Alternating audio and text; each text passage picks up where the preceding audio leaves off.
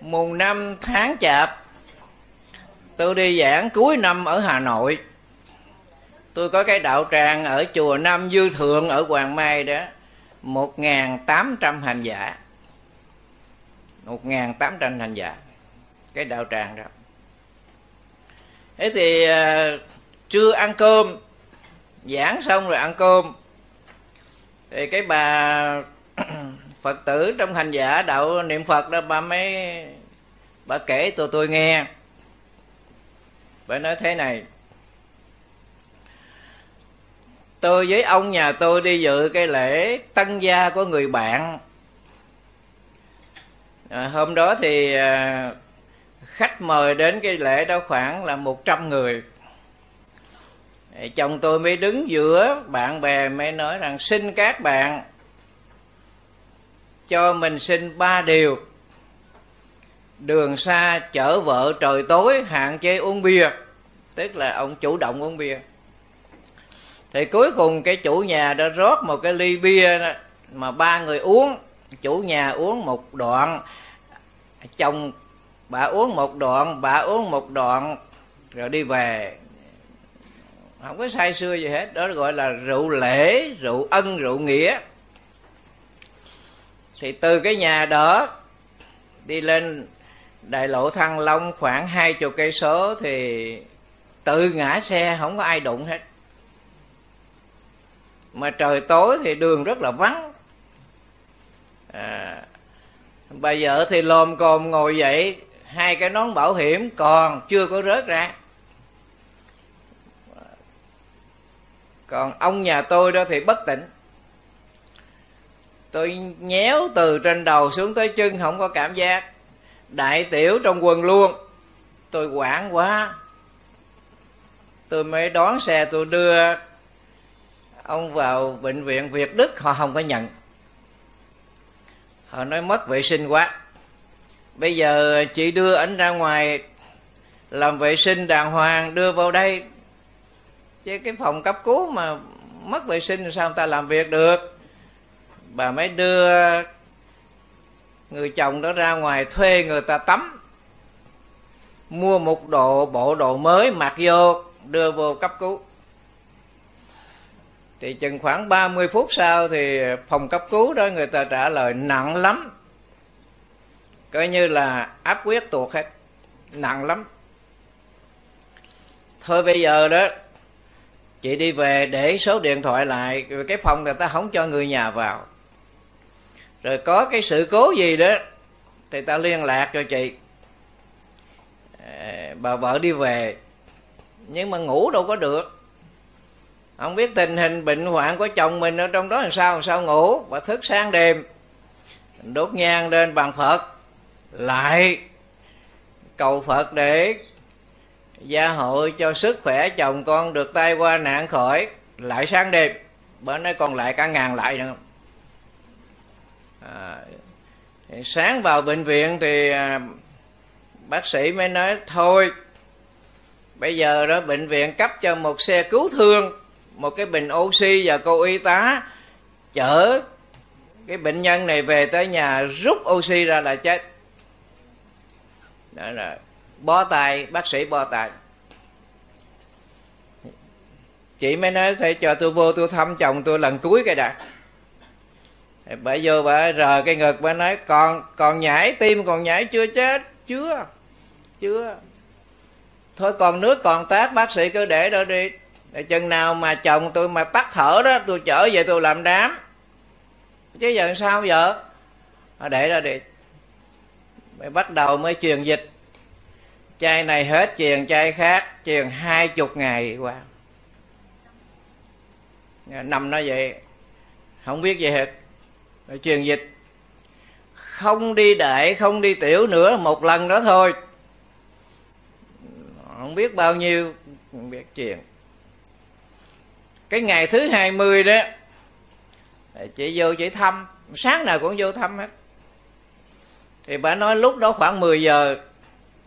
Bà ngồi bên cái, dưới chân giường nữa ba bà mấy than mà nói sống thì sống, chết thì chết, chứ hai chục ngày nay không sống, không chết khổ quá. Than ông xây qua ông hỏi cho bà làm gì, bà ngồi đó. À có kết quả rồi đó. Rồi bà khóc, bây giờ khóc. Mừng quá khóc chứ có gì đâu. Bởi vì trên đời này khóc nó có hai lý do. Một là họ lường gạt mình, họ lấy của mình, tức quá mình khóc. Đúng không? Đứa mừng quá khóc. Ví dụ như có đứa con nó đi học, mà nó về nó không có báo. Mẹ đang lui cui quét nhà, làm gì sao? Nó chạy vô, nó nói, mẹ, vậy cây quay lại ôm con khóc. Nó đâu có chết đâu mà khóc. Mừng quá khóc. Mừng quá. Hay là mình à, đám tang cái ngày tuần thất cho mẹ mình quý thầy cúng linh cái tự nhiên quỳ xuống đó cái khóc khóc. Ai giật của mình đâu khóc. Thương quá khóc tức quá khóc. À, đại khái vậy. Tôi nói thôi được rồi. Bà kể cho tôi nghe tôi chưa tin đâu để chiều nay tôi đến tôi gặp ảnh cái đã hai giờ tôi bắt xe taxi từ ở hoàng mai ra đến thường tín, ở hà tây đó. Tôi tới nhà tôi gặp ảnh. Tôi hỏi sao, anh kể cho tôi nghe coi. Chỉ kể tôi công chuyện vậy đó thì sao? Ảnh nói tôi đâu có biết gì đâu. Không biết gì đâu. Là tôi đang chạy xe tôi thấy một cái bóng đen đằng trước mặt tôi to lắm. Cái tôi té xe. Tôi biết nhiều đó thôi. Ờ, tới chừng mà tôi mở mắt ra tôi thấy tôi nằm trong nhà thương à, không rồi cái khoảng giữa là sao anh kể? Cái khoảng giữa tôi nghe. Còn cái khoảng giữa đó nữa. Là bố tôi dẫn tôi vào sài gòn thăm ông bác. Mà bố tôi nói thôi cha con mình lâu ngày gặp nhau. Ngắn ngủi đủ rồi con đi về để vợ con nó trông rồi bố tôi mới dẫn tôi ra bến xe mua cái xe tôi về. Bố tôi chết năm 1997 dẫn thằng con đi chơi hai chục ngày. Đặc biệt không? Không biết gì hết. À, như vậy cái lúc mà anh thấy một cái vần đen trước mặt đó là ông bố. Hiện ra làm cái cảnh đó mới dẫn anh này đi được. Rồi đại tiểu trong quần một lần nằm trong bệnh viện đó hai chục ngày không đi đại tiểu gì hết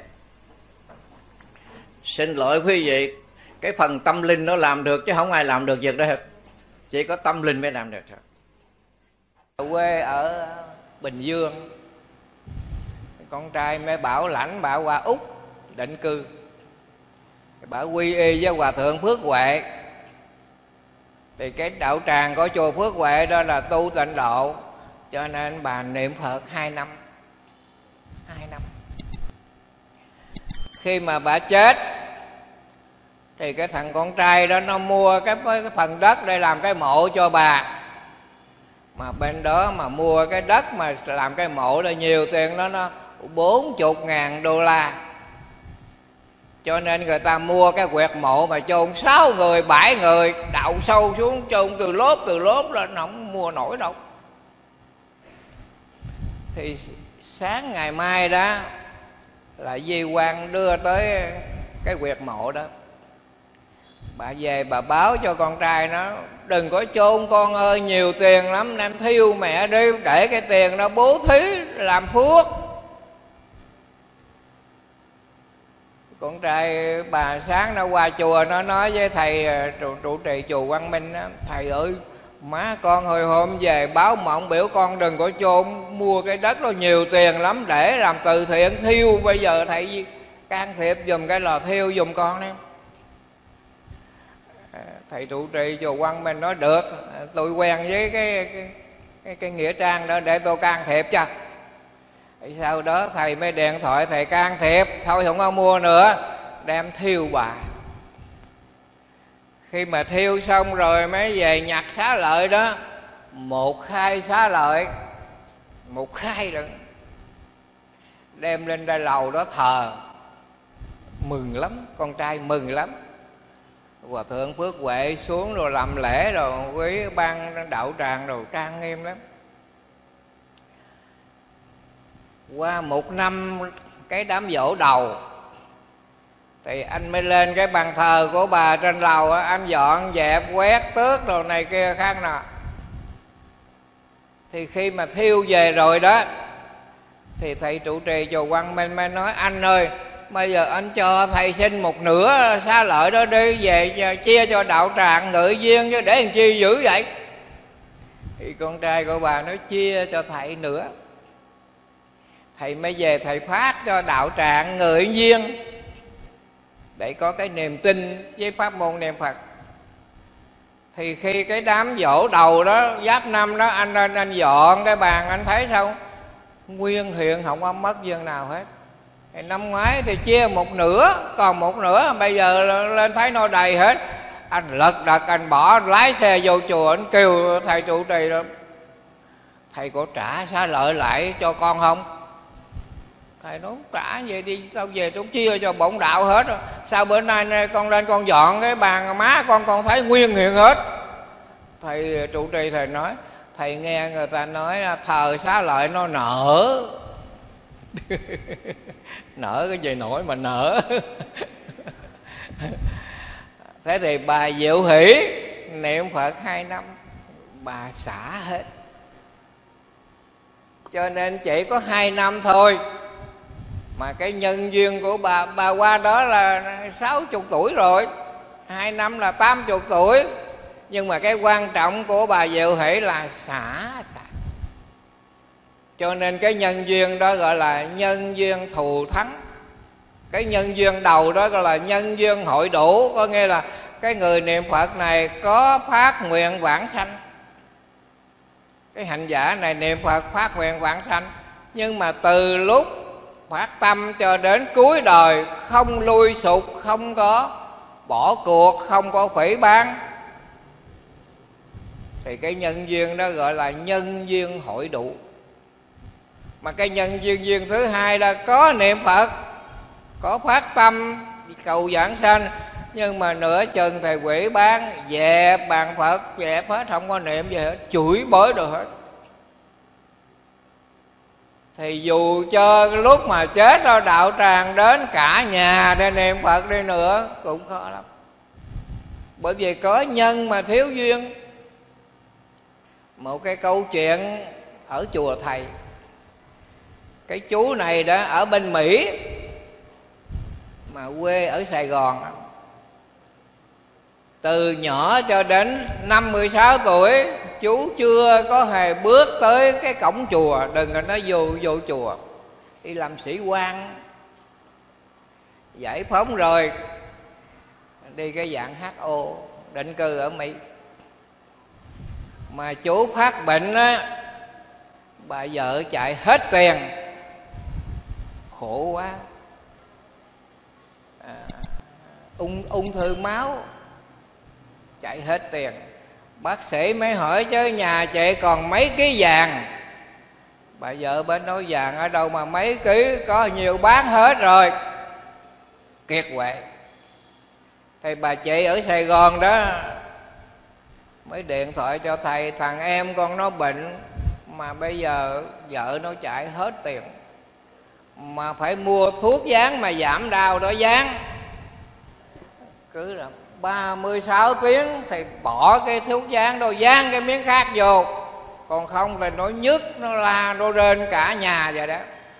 Mà kiệt quệ đó. Thầy viết cái thơ thầy khuyên em con nó quy y tam bảo, con mang mang ơn thầy. Thầy viết cái thơ chị ta mới xuống chùa, thầy mới nhận cái thơ đó gửi qua mỹ. Đọc xong rồi, anh mới nói bà vợ đó, bà lên chùa dược sư đó, thưa với mấy sư nữ đó, xuống quy y cho tôi. Lên chùa sư nữ đó, thưa với mấy sư nữ đó, xuống quy y cho anh đặt pháp danh là quảng minh. Bà chị ở việt nam mừng quá bởi vì thầy thường hay giảng đó mình báo hiếu cho cha mẹ cho người thân của mình lúc còn sống là khuyên người ta quy y tam bảo. Niệm phật lánh giữ làm lành tin luật nhân quả thì cái hiếu thảo lúc người còn sống. Khi mà người chết rồi thì mình không có sát sanh không có khóc lóc không có đốt vàng mã. À, tụng kinh niệm phật để hồi hướng. Nhờ cái chánh nhân đó mà cái quả trong tương lai nó được tốt đẹp. Mừng quá quy y tam bảo pháp danh là quang minh. Sau đó bà chị mới nói thầy uh, biên thêm cái thơ nữa khuyên em con niệm phật. Thầy nó không được đâu. Hồi nhỏ lớn nó không biết niệm phật bây giờ nó mắc cỡ lắm nó không có niệm đâu. Quy y là chỉ gật đầu thôi. Giữ được không? Buộc không có nói gì hết. Còn niệm phật là phải niệm. Thầy không có nhận. Chị ngồi chị nói kèn nói quyển nói đủ thư chuyện hả? Thầy nói thôi về để thầy viết cho. Thầy biết cái thơ đó chị ta gửi qua mày quảng mình đọc cái thơ xong rồi nói, bà lên chùa dược sư nói sư phụ tôi cho sâu chuỗi sâu chuỗi ngắn ngắn tôi nằm tôi niệm cho ngồi vậy không có được mấy sư nữ ra chùa dược sư cho sâu chuỗi 18 hột về quảng minh niệm. Niệm được hai tuần. Quảng bình mà nói, không có dán thuốc dán nữa nha. Bây giờ tôi có thuốc dán, có phật di đà rồi không có dán nữa. Bà vợ bà nói, thôi đi, tối đi, ông rên, ông la, cả đêm ai mà ngủ được, mua về để đó mà quảng minh không cho dán. Vợ quảng minh mà nói, thầy biết không, ba ngày đầu đó nó bấu hai cái bắp đùi này, đổ máu hết, nhưng mà không có cho giác. Đau lắm, nhưng mà không cho giác. Qua tới cái ngày thứ tư rồi, bình thường không? Thêm một tuần nữa là ba ba tuần. Kêu bà vợ mới nói đó, sáng ngày mai ra bà sắp xếp công việc ổn định nhắc ghế vô ngồi kế bên tôi niệm phật. Hồi hôm nay tôi thấy phật a di đà rước tôi thì bây giờ vợ vợ quảng minh có cái niềm tin bởi vì không dán thuốc giảm đau. Mà không có rên, không có không có khóc nữa. Sáng hôm đó vợ quảng minh dọn dẹp nhà cửa, nhắc cái ghế đó ngồi, hai vợ chồng niệm. Không biết niệm được bao nhiêu sâu chuỗi. Rồi nín không có niệm nữa thì vợ quảng minh dòm lại buông cái sâu chuỗi còn để trên cái ngực đó. Rỡ cái ngực, giờ cái ngực chết rồi thì lúc đó là ở việt nam đó, là rằm tháng 10 7 giờ tối, thầy chuẩn bị lên chùa làm lễ thì vợ quảng minh mới điện về, nói sư phụ ơi, con báo cho sư mừng là quảng minh à, phát thở rồi, mà buông sâu chuỗi thôi chết. Thầy mới nói, nhân duyên đầy đủ, quảng minh về với phật cái dây đà. Thầy quan hỷ thì thì làm lễ trên chánh điện xong rồi bà chị ở sài gòn nó điện xuống, thầy có hai gì chưa? Vợ quảng quảng minh nó điện về. Nó nói, nó niệm phật, nó buông cái sâu chuỗi, nó chết. Như vậy, từ lúc niệm cho đến lúc chết, ba tuần lễ. Chứ đâu có lâu. Thầy thấy cái pháp môn niệm phật màu nhiệm quá. Cảm ứng vô cùng cho nên thầy có lời khuyên cho tất cả hành giả niệm phật. Mình sống ở trên đời này được cái thân con người quý lắm quý vị, nhân thân năng đắc. Đời trước quý vị đó gần gũi tam bảo, giữ năm giới quy y, là cái nhân ở đời này quý vị được làm người, gặp được tam bảo, lãnh thọ giới pháp của đức phật và chọn pháp môn tịnh độ để tu.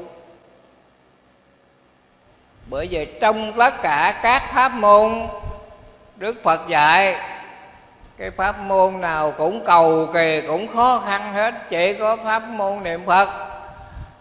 Nam mô a di đà phật. Dốt,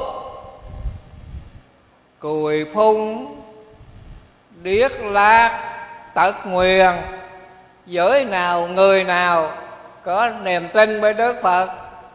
Niệm phật a di gia đình đó thì à, đạo chúa. Gần cái chùa à, Hoàng Pháp. Quý vị đi vô chùa Hoàng Pháp thì được qua cái cổng nhà thờ. Rồi chút xíu nữa vô cái cổng vô chùa Hoàng Pháp, bà đã sinh hoạt ở cái nhà thờ đó. Bà ra tôi mà bà bức xúc lắm. Có vẻ là ngơ ngác lắm bà nói thưa thầy tháng nay tôi không ngủ. Sợ không mà không ngủ. Là bà có người em gái lấy chồng mỹ, mà cái ông chồng thì à, thành đạt lắm. Nhà cửa cũng đàng hoàng hạnh phúc lắm, có đứa con gái 7 tuổi. Thế thì ông mỹ này, ông mới bắt được là cái người bạn trai của cô ta bên việt nam nó điện qua nhắn tin, rồi thăm viếng gì đó. Thì cái ông mỹ này, ông ghen, cho nên ông bắn hai mẹ con chết hết rồi à, ông ta mới đốt nhà, ông ta bắn ông ta luôn. Rồi coi như gia đình này có ba người, tức là hai vợ chồng đứa con là chết hết. Cảnh sát tới thì cái nhà đó trở thành đống trò tàn. Ba người này biến dạng hết. Bởi Việt Nam bà không hai chuyện đó. Thì à, tối bà nói rằng cái phòng của bà nó có hai cái đèn cái đèn tiếp, một thước hai và cái đèn ngủ. Rồi khi mà bà tắt cái đèn tiếp á, bà nằm xuống giường, bà mở cái đèn ngủ lên thì bà chỉ lấy cái mền bà đắp lên cái mình của bà. Thì bà thấy rằng ba người đứng trước mặt, nói, chị ơi, cứu em. Thì cái tiếng nói đó, thì bà xác nhận là em ruột của bà, em gái bà. Nhưng mà bà dòm bà thấy ba cái người này đó là bà không nhận, không biết mặt mày ai hết, bị hỏi chết cháy mà. Bà nói, bà sợ lắm. Chị ơi, cứu em thế thì bà bỏ cái phòng này, bà qua cái phòng khác, bà ngủ, bà cũng thấy như vậy. Rồi bà bỏ ở trên lầu, bà xuống đất, bà cũng thấy như vậy. Thì bà sợ quá, bà nói với cả nhà bà, bây giờ bà không dám ngủ nữa. Thì trong nhà chỉ có một mình bà thấy thôi, còn mấy người thành viên của bà không ai thấy hết. Bà ra bà mới thưa với thầy, bà nói, như vậy bây giờ gia đình tôi phải làm sao? Tôi khủng hoảng quá. Tôi mới nói rằng, đạo chúa đó thì không tin cái việc này. Bởi vì một là lên thiên đường, hai là xuống quả ngục. Chứ không có đi lang thang cái cái kiểu này. Đó nè. Bên đạo chúa thì nói như vậy, người ta không tin cái chuyện này. Mà riêng chị thì chị tin không? Bà má nói sợ quá trời, còn nhìn nó tin như không tin. Bây giờ bà xuống đây, bà, người ta giới thiệu ta nói xuống, thầy thầy giúp dùm được. Tôi nói không được đâu cá nhân bà làm không được. Bây giờ bà trở về, bà sinh hoạt với gia đình bà, tất cả con cái trong thành viên trong gia đình của bà đó, thống nhất cái này, rồi bà trở xuống tôi giúp giúp được. Chứ còn một mình bà không đủ khả năng. Bởi vì cái việc này làm phải có cái đức tin, chứ không có đức tin làm không được. Thì bà trở về thế tuần lễ sau bà mới chở xuống một xe tốc hành, mười mấy người. Tôi dọn cơm ăn rồi xong, đàng hoàng tới trưa tôi ngồi tôi mới nói cả hai tiếng đồng hồ. Tôi giải thích hai tiếng đồng hồ rồi à, gia đình của bà thống nhất. Thì à, làm cái trai đàn bạc độ là ngày 12 13 tháng 7 âm lịch. Thì à, 20 tháng 8 tôi tôi tôi đi đây. Tôi mới dặn bà, nếu sự việc này mà êm, đó nè, còn nếu như có sự việc gì nó khác hơn nữa thì chị điện thoại xuống báo cho tôi biết. Chứ tháng sau tôi đi úc không có ở nhà. Thì từ cái ngày mà làm cái trai đàn bạc độ rồi cho đến khi tôi đi úc là không có cái thông tin nào hết. Thì như vậy tức là tốt. Ừ.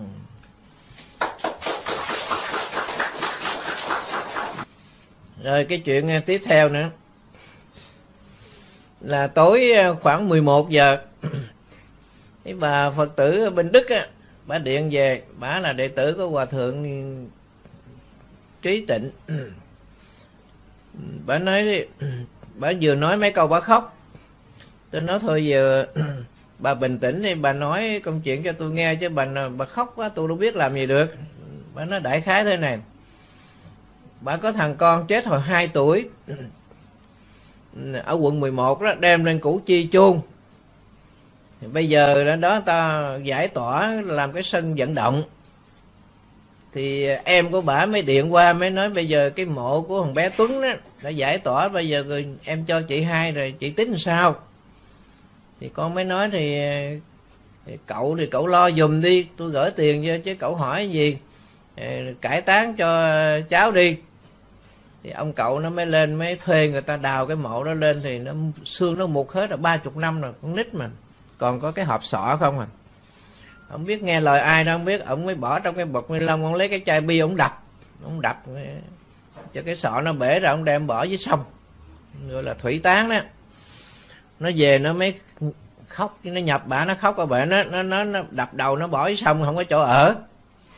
Bà mới điện về bà nói đó thầy coi đó gian ác không? Biểu nó cải tán cho thằng nhỏ, thì nó đập đầu thằng nhỏ, nó bỏ dưới sông. Tôi điện về, tôi hỏi, nó đúng như vậy, nó trả lời, nó đúng vậy đó. Bây giờ bà bức xúc, bà khóc. Tôi nói thôi, giờ cô nói tên tuổi của cháu rồi rồi cô nhớ cái ngày nó chết ra, tôi tôi giúp cho. Đó là, chứ giờ bà khóc qua tôi biết giờ rồi bà nói, xong thì à, tôi khai kinh địa tạng tụng hai đêm tụng hai đêm. Còn đêm nữa là hoàng kinh, hồi hướng cho nó đó. Thì cái ngày thứ thứ ba đó, tôi mới nói với cậu nó, bây giờ anh à, ra ngã tư ăn xương tôi với này tôi lên, thầy trò mình gặp nhau, anh chở lên cái chỗ, cái nghĩa trang đó tôi một chút. Nhưng mà tôi quên nữa là bây giờ người ta đổ đất, người ta làm cái sân vận động ta lấy cốt rồi mà tôi quên tôi mới hẹn cậu nó, đón tôi lên nó lên nó thấy một cái đám đất rộng mênh mông, không có mồ mã gì hết. Tôi mới đứng đó, tôi nói, thôi, bữa nay sư phụ lên, sư phụ đón con về nha. Thôi, về đi, chứ đừng ở đây giữ chi cái xương tàn cốt rụi 30 năm làm gì con. Để khái tôi về. Thì tối hôm đó tôi mới làm lễ quy y, đặt pháp danh cho nó rồi quần kinh luôn. Thì sáng hôm sau đó, bà mới điện về. Bà mới nói nè nó về nó nói là nó có tên phật rồi. Nó quy y nó về với sư phụ rồi có vậy đúng không? Tôi nói ờ à, vậy đúng rồi đó nó nói vậy đúng đó. Thì bà mới bà hỏi tôi chứ bây giờ con làm cái gì để hồi hướng cho cháu tội nghiệp mấy mươi năm? Bây giờ nó được về chùa như vậy bà mừng quá. Thôi gì thầy chỉ cho làm cái gì? Tôi nói thôi thì bà làm chứ bà biểu tôi chỉ giống như vẽ bùa đeo tôi không có nói đâu. Ý của bà làm sao thì tôi giúp cho chứ còn tôi nói tôi không có nói. Bà nói bây giờ bà muốn cúng dường trai tăng để hồi hướng cho cháu. Tôi nói ờ à, thôi thì chùa tôi có cái cái, cái, cái ăn cư kiết hạ nó khoảng bảy mươi mấy vị tăng ni. Nếu mà cô muốn vậy thì cô gửi kinh phí về rồi tôi cúng trai tăng trong cái trường hạ đó hồi hướng cho cháu thì tốt. Theo cái tinh thần của nhà Phật mình vậy là đúng chánh pháp đó bà gửi về một ngàn đô Mỹ.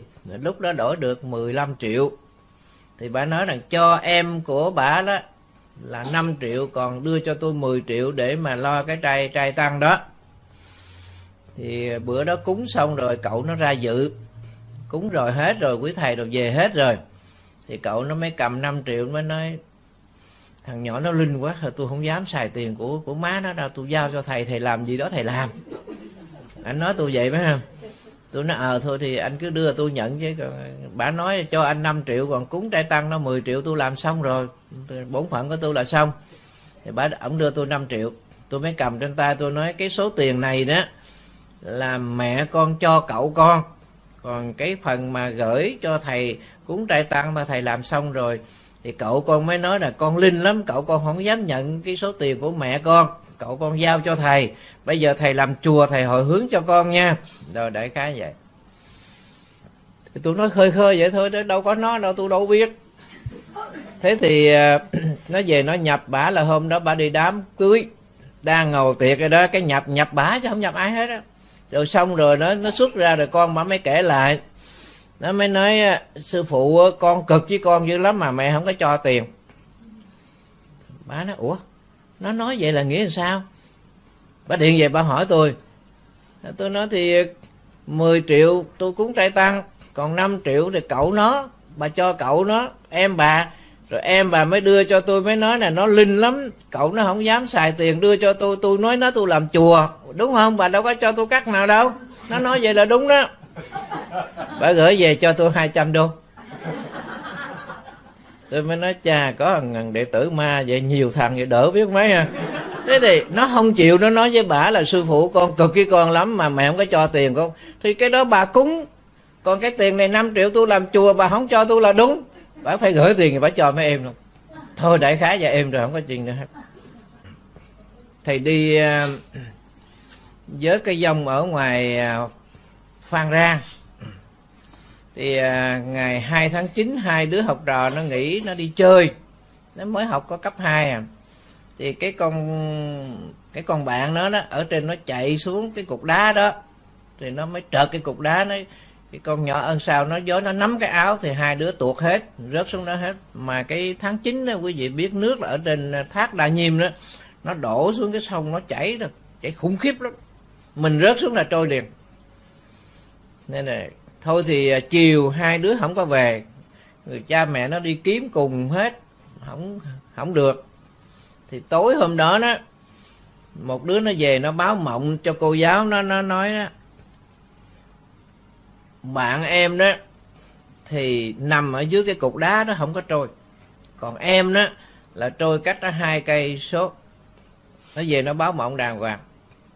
Thì sáng cô giáo mới đến nhà của hai đứa này báo cho cha mẹ nó, nói rằng nó chết ở cái khúc sông đó đó. Mà một đứa thì nằm, hiện giờ nằm ở cái cục đá đó. Dưới cái chân cục đá đó, còn một đứa thì trôi hai cây hai cây số. Thì hôm đó gia đình mới ờ, nhờ tôi lên tôi vớt, thì cái ông mà vớt hai đứa nhỏ đó ổng có mặt ở đó. Tôi hỏi chứ anh vớt cách sao, anh kể cho tôi nghe đi. Anh nói rằng, thầy biết không, trước khi mà tôi xuống cái dòng sông này đó thì ở trên bò họ cột cái lưng cột cái cái cái dây sau cái lưng tôi họ ở trên đó họ chịu lại nó sợ tôi trôi. Nó trôi cỡ đó là nhưng mà tôi vừa bước xuống thì tôi đụng cái con bé đó ở dưới cái, cái chân cục đá đó liền. Còn cái con thứ hai đó là nó trôi cách đó hai cây số rồi vớt nó lên. Đúng như cái lời mà nó về nó báo mộng cho cô giáo nó biết như vậy. Thì tôi mới à, vớt hai hai đứa nó lên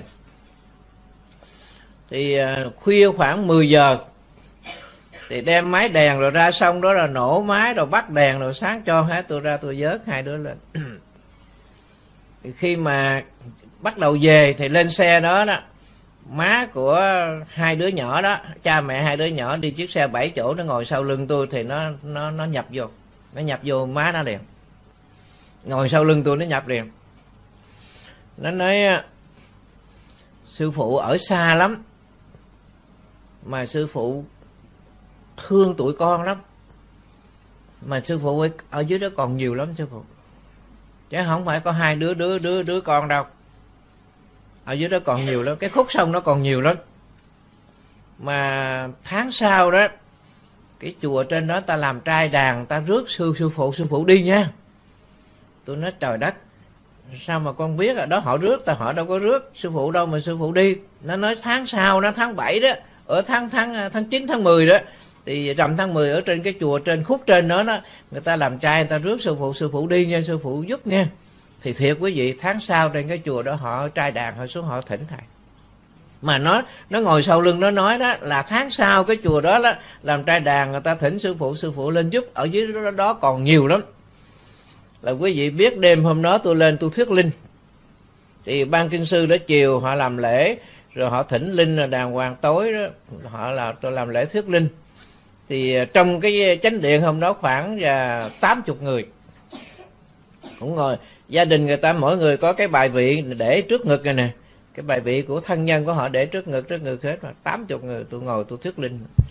À, họ nhập cho họ lên hết chùa quý vị. Hết chùa luôn. Trong tám chục người đã lên hết luôn. À, bỏ cái bài vị xuống loại người thì lại, người thì khóc, đủ thứ hết, nói đủ thứ hết. Tôi nói thôi, bây giờ sư phụ biết rồi, tức là trước đây một tháng đó, hai cái cô học sinh này đó, là cái khúc dưới đó, cách bốn cây số, sư phụ có vớt hai đứa đứa nhỏ nó lên rồi. Bây giờ nó nói là tháng 10 đó, thì cái chùa này nó có làm trai đàn rước sư phụ lên thuyết thuyết linh. Thì sư phụ có hứa rồi, thì đúng như cái lời là hôm nay sư phụ lên, thôi bây giờ, quý vị bình tĩnh trở lại chỗ cũ đi, để Ờ, nghe pháp xong rồi, rồi sư phụ quy y tam bảo cho nha. Ừ, họ chịu họ trở lại họ ngồi bình bình thường hết bình thường hết. Hết cái thời pháp đó xong rồi khoảng thời gian chừng khoảng có chừng 45 phút. Xong rồi mới thỉnh quý thầy ban kinh sư lên. Thầy chủ lễ thầy làm cái lễ quy linh cho họ. Là xong em hết. Rồi cái chuyện tiếp theo là ở bảo lộc. Chuyện ở bảo bảo bảo bảo bảo lộc thì à, cái anh à, phật tử ở ở tiền giang, ảnh có cái nguyện thế này quý vị. Mỗi năm đó thì à, ảnh sẽ thỉnh một thầy đi vớt dông từ thác brand mà về cho tới ngã ba dầu dây. Bởi vì cái đường đó là nhám nhúa lắm. Thì năm đó ảnh ra ảnh thỉnh thầy là, năm nay con thỉnh sư phụ đi. Thầy hứa thầy đi. Thì lên trên khách sạn ngủ lên một đêm thì bắt đầu 4 giờ, thì thầy trò mới là làm cái công việc dớt dông. Từ đó mà trở về dầu dây thì đến cái bảo lộc khoảng 3 giờ chiều. Thì ờ, có một cái cầu, có một nhịp thôi, có cái miếu xưa cũ lắm, đen xì hết. Thì tài xế em nói có cái miếu trước mình đó, thầy. Nó nói thôi chú ngừng chỗ đó, thầy ờ, dớt dông chỗ đó một chút. Thì xe thầy vừa ngừng lại mở cửa thì có cái chú thanh niên chú chạy chiếc xe city màu đỏ mà đất bảo lộc đỏ xe cũ mềm. Chú dừng xuống chú nói sư phụ sư phụ con đón sư phụ ở đây. Tôi hỏi chú ở đâu mà chú đón sư phụ con ở cái miếu này? Nó chỉ miếu đây là tôi biết ma rồi. Tôi biết ma rồi. À, hỏi chú chết rồi năm nào con chết? Năm à, bảy mươi mươi ba. Con chết năm bảy ba. Rồi người ta lập miếu người ta ta thờ con ở đó đó mà cái chỗ sư phụ đứng đó là nó xô xe người ta chết bảy người đó sư phụ. Mà con không có chơi cái trò đó gian ác lắm con không có chơi. Ừ, sư phụ vớt họ lên. Tức là cái dông này đó chỉ thầy vớt mấy cái dông mà xe để chết xe đụng ở đây. Ừ. thì mấy thầy trò cũng đang đứng lùm xùm thì ở trong xóm họ chạy ra đâu cũng bốn năm người. Thầy mới hỏi mấy chú ơi ở đây có sự thật là người ta té xe người ta chết không? Mấy người mấy chú nhớ không? Cái anh nó cũng lớn tuổi rồi, cũng bằng thầy anh nó lâu lâu nghe cái rầm ra thì người chết, người bị thương. Khi làm cái rầm ra thấy chết hết, mà tôi không biết mấy mấy người. Rồi cái người ở địa phương đó, họ cũng không xác định được mấy người. Mà cái dông đó, nó nói với thầy là bảy người. Thì còn mấy người bị thương thôi, nó nó bỏ, nó không nói, chết bảy người. Tôi mới nói thôi, bây giờ đó là sư phụ vớt mấy người ở đây, về rồi chú cũng về luôn nha chứ đừng ở cái miếu này chi nữa, lâu quá ở đây làm gì, giữ cầu làm gì, đâu có. Đâu có. Này, họ làm miếu mình ở đây thôi. Cho nên đừng có làm miếu ngoài đường. Họ ở trong đó đó. Mệt lắm mình làm cho hơi siêu chứ mà làm miếu. Thì cái chú này, chú nói làm miếu chú ở đó. Chú nói chú ở đó. Mà chú chỉ là mấy cái người này chết gần đó thì khoảng chừng 15 mét thôi. Từ cái miếu đó mà tới cái chỗ xe thầy đậu 15 mét. Rồi thầy vớt mấy người đó xong rồi chú cũng về luôn. Về chùa thầy mới quy y. Về chùa mới quy y chắc nó dớt thôi chứ đâu quy được. Chuyện này ở phan thiết. Thì à, bà này à, là người hoa. Gia đình bà làm nước mắm giàu lắm. Tại sau khi mà giải phóng đó thì gia đình bà mới tổ chức đi vượt biên ghe nhà mà. Thì 25 người thì Thái Lan nó cướp nó giết hết. Giết hết coi như không còn sống sót người nào hết thì bà mới tổ chức gia đình, bà đi cái chuyến sau là bà thoát. Thì bà định cư ở Hoa Kỳ. Bà nói thế này, thỉnh thoảng tôi thấy mấy đứa cháu tôi nó về, nó khóc. Mình mày ướt hết máu me không, đói, xin ăn. Thì tôi cúng, mà người hoa là quý vị biết, họ cúng kỹ lắm, họ đốt vàng mã đồ nhiều lắm, nhưng mà không có kết quả. Cứ thỉnh thoảng bà thấy, thỉnh thoảng bà thấy thì bà về chợ lớn thì bà mới quen với mấy người à, tàu chợ lớn. Thì cái cô phật tử này là chuyên đi tổ chức hành hương. Thì cũng có cái thường ra vũng tàu, cổ gặp thầy. Thì cổ nói là, tôi có quen cái thầy giác hạnh để tôi ra tôi thưa thầy, có thể giúp được cái chuyện này không? Thì cổ ra cổ nói vậy, tôi nói được. Bây giờ nói cổ về cổ gặp thầy đi. Thì à, bàn bạc hết xong rồi cái việc này phải làm cái đàn thủy lục tức là phải làm cái tàu ra ngoài biển vớt chứ không phải là cúng thường được. Nhưng mà cái nguyện của bà đó là bà cúng một ngàn vị tăng gọi là thiên tăng. À tôi nói thì cái đó khó lắm á. Bởi vì cái chùa phước lâm tôi nó ở ngoài vũng tàu. Thì tôi mới à, thuê uh, thuyền tôi ra ngoài biển tôi vớt dông tôi về tôi làm cái đàn đó được. Nhưng mà cúng trai tăng thì chùa tôi không có khả năng cúng tới một ngàn vị được chùa tôi cúng chừng hai trăm vị thôi chứ còn hơn hai trăm tôi cúng không được. Như vậy để tôi lên đại tòng lâm tôi thưa với hòa thượng. Trên đó hòa thượng cho phép cho tôi mượn cái trai đường của tổng lâm. Về trai đường tổng lâm đó, thì dọn hết cũng phải là một ngàn một trăm mười lăm người. Cái trai đường của đại tổng lâm đó, mà dọn hết đầy đủ trong đó phải một ngàn mốt mới mới mới hết. Mình cúng một ngàn thì còn thừa lại trăm vị thì hòa thượng rất là quan hỷ. Thì sau cái đàn đó thì làm cái đàn thủy lục rồi, thì tôi mới thỉnh chư tăng về đại tổng lâm, cúng cái thiên tăng ở đại tổng lâm. Sau cái trai đàn rồi thì bà không còn thấy cháu bà về nữa. Tội nghiệp. Mỗi năm thì tới mùa du lan thì bà có gửi tiền về để mà bố thí, mua gạo, mua này kia khác nọ cho người nghèo để mà hồi hướng cho à, các cái vong linh đó, thì bà nói rằng từ ngày đó tới giờ bà không còn thấy mấy người đó về nữa. Thì đó là qua những cái việc làm, rồi tôi phải rút kinh nghiệm, như vậy là được mấy chục phần phần trăm. Nếu nó đạt được từ sáu chục phần trăm trở lên á, thì mình thấy cái đó là sự mầu nhiệm của Phật pháp. Đó nè, còn đối với nhà chùa, người tu chúng ta là không được gọi hồn bắt hồn, vì cái đó là không đúng với Phật pháp mình, thứ nhất đó là cái oai lực của tam bảo, thứ hai là cái sự tu hành của mình, đức độ của cái người tu đó và cái nguyện của người ta. Người ta độ họ được thì có cái duyên đó mình độ. Tôi thì, thưa quý vị, tôi có cái tinh thần là tôi thương họ lắm. Tôi thương cái phần à, linh lắm. Cho nên tôi có cái nguyện là tôi sẽ độ họ, tôi sẽ giúp họ. Nhưng mà bản thân của tôi đó là phải thanh tịnh hay không? Nếu mà tôi không thanh tịnh á, thì tôi không thể làm được cái việc đó. Mà tôi có duyên với họ thì tôi độ họ được. Và cái oai thần của tam bảo nhờ cái oai lực của tam bảo thì như vậy nó đúng với phật pháp. Cho nên các cái vong linh đó là sau khi đó mình truyền tam quy cho họ tức là họ được siêu thoát. Đó là cái tinh thần của nhà phật mà độ cái phần tâm linh.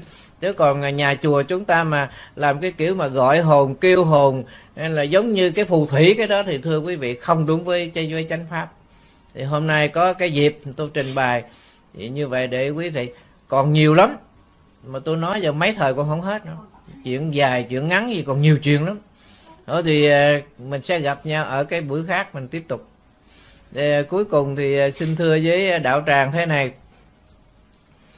Chúng ta đó, với tổ tiên ông bà của chúng ta, nó có một cái mối quan hệ rất là chặt chẽ cái mối quan hệ rất là chặt chẽ tôi nói cái điểm này để quý vị lưu ý nè. Truyền thống của người việt nam chúng ta đó là tổ tiên ông bà mình cúng, mình vái, mình nguyện là cửu quyền thất tổ. Như vậy là xa lắm rồi. Nhưng mà thực tế đó, trong mỗi gia đình của chúng ta chúng ta đám dỗ thì chúng ta cúng tới cái ông ông nào hết. Đầu tiên hết á, mình cúng cái ông mà gần nhất với mình là bố mình mình cúng hơi lớn một chút qua cái ông thứ hai là ông nội mình thì nó nhỏ một chút. Qua cái ông cố mình cái nó tệ một chút, qua cái ông sơ cái hết. Ngang đó thôi, còn cửu quyền ở đâu? Mình nói là cứu quyền nhưng mà thực tế mình cúng đó, ông là ông bố mình, ông nội, ông cố, ông sơ, ông sờ cái mình tự nó nhỏ lần lần. Đúng không nè đó là cái truyền thống của người việt. Nhưng đức phật đó là ngày lại cái đống xương khô. Cái chỗ này là cái chỗ đặc biệt nhất là vì khi mà ngài lại cái đống xương khô đó, là các hàng đệ tử của phật đều là chứng a la hớn quả hết. Không có cái vị nào là phàm phàm phu hết. Mà ngài lại xong rồi ngài khóc. Đó nè, thì các đệ tử của ngài mới thắc mắc hỏi, thầy là từ phụ ba phương bốn loài, ai ai cũng kính thầy, tại sao thầy lại đóng xương khô? Ai cũng thắc mắc điều đó hết bây giờ là chúng ta, ai có đem cái hũ cốt mà của người khác biểu mình lại mình lại không? Hay mình chỉ lại ông bà mình thôi, cha mẹ mình thôi, chứ người khác đâu có lại được. Không bao giờ mình đem cái hài cốt của người khác đến biểu mình lại hết. Mà đức phật quỳ lại cái đống xương khô đó, trong đống xương khô đó hoàn toàn không có xương của vua tịnh phạn và hoàng hậu ma gia. Không có hoàng thân thích tử của ngài trong đó, mà là trong các cái thành phần trong xã hội đều có trong cái đống xương đó, ngài lại hết. Như vậy là chứng tỏ là hoàn toàn không có bà con ruột ruột thịt gì hết. Còn chúng ta nói là, chúng ta nói cái quan hệ là giữa ông bà cha mẹ tổ tiên với mình có một cái mối quan hệ, thôi cái chuyện đó mình chấp nhận, mình không có phủ nhận điều đó. Nhưng mà đức phật lại cái đống xương nó hoàn toàn không có cha mẹ gì của của của phật hết. Xong rồi thì phật mới nói với các đệ tử của ngài thế này. Trong cái đống xương ngổn ngang đó có ông, bà, cha, mẹ, tổ tiên, nhiều đời, nhiều kiếp. Ngài dùng cái từ là đa sanh phụ mẫu. Trong nhà phật không có nói là cửu quyền thất tổ. Nhưng mà trong nhà phật nó là đa sanh phụ mẫu, tức là nói ông, bà, cha, mẹ, xa xưa, nhiều đời, nhiều kiếp, có cái ân nghĩa ràng buộc với với với chúng ta. Thì quý vị thấy cái tính nhân bản của đạo Phật rõ ràng là Đức Phật thấy là giữa tổ tiên ông bà nhiều đời nhiều kiếp với mình. Nó có một cái liên hệ chặt chẽ, một cái ân nghĩa đàng hoàng. Cái chữ tàu đó, tôi nói cái chữ tàu, cái chữ hiếu đó quý vị nghe. Nó không phải như chữ chữ chữ cái chữ việt mình đâu. Cái chữ tàu, chữ hiếu nó gồm có hai bộ. Ở trên là bộ lão, mà ở dưới là bộ tử, cho nên hai cái bộ này ghép lại thành là chữ hiếu như vậy, cái bộ lão ở trên tức là chỉ cho tổ tiên ông bà của mình ở quá khứ. Còn mình là con cháu ở dưới, mình núp cái bóng, mình đội ông bà tổ tiên mình ở ở trên. Thì tại sao ta không nhớ ơn ông bà cha mẹ chúng ta? Chúng ta bỏ quên cái công ơn ông bà cha mẹ chúng ta. Còn ông bà cha mẹ, người trưởng thượng, người lớn ở trên có cái trách nhiệm là bảo bọc con cháu đùm bọc con cháu, mà con cháu ở dưới là đội ông bà tổ tiên ở trên. Như vậy hai cái thế hệ, già thế hệ trẻ, tức là ông bà con cháu của chúng ta, nó dính liền với nhau, nó quan hệ rất là chặt chẽ. Cho nên có cái câu chuyện ở trong kinh thế này quý vị. Ngày xá lợi phất có một người đệ tử, đó là chú sa di, đó mới có 12 tuổi, chứng quả a la hán 12 tuổi thì à, cái thầy sa di đó mới nói với ngài xá lợi phất đây này, thưa sư phụ, con thấy ở trong quá khứ mà con làm khổ mẹ con nhiều lắm sư phụ, nhưng mà tạm thời con kể sư phụ nghe là bốn cái bà mẹ gần nhất mà con làm khổ mẹ con con kể sư phụ nghe. Cái bà mẹ thứ nhất là sanh con ra được mấy tháng thì con chết bây giờ mẹ con mới thấy những người mẹ ở trong làng trong xóm mà có con năm tháng, ba tháng, bồng bế cho bú. Mẹ con nhớ tới con, mẹ con khóc. Đó là bà mẹ thứ nhất. Qua cái bà mẹ thứ hai đó, là sanh con được 10 tuổi, con chết. Mẹ con bây giờ thấy những bà mẹ ở trong làng mà đưa con đi học, rước con đi học. Thế này tắm rửa cho con, săn sóc cho con, vân vân. Thì mẹ, con nhớ tới con, mẹ con khóc. Qua cái bà mẹ thứ ba là con được 20 tuổi, con chết. Thì mẹ con chuẩn bị đi nói vợ cho con. Bây giờ trong làng mà có trai gái đám cưới mà hai họ sum họp, mẹ con nhớ tới con, mẹ con khóc. Và bà mẹ cuối cùng là 10 tuổi con đi tu, mẹ con khóc.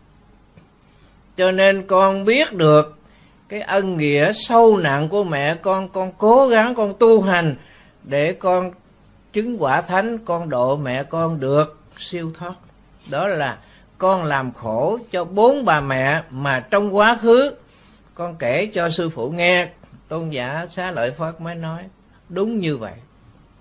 Đức như lai nói không có công ơn nào sâu nặng bằng công ơn cha mẹ. Mà trước cha mẹ của chúng ta còn có tổ tiên, có ông bà nhiều đời nhiều kiếp.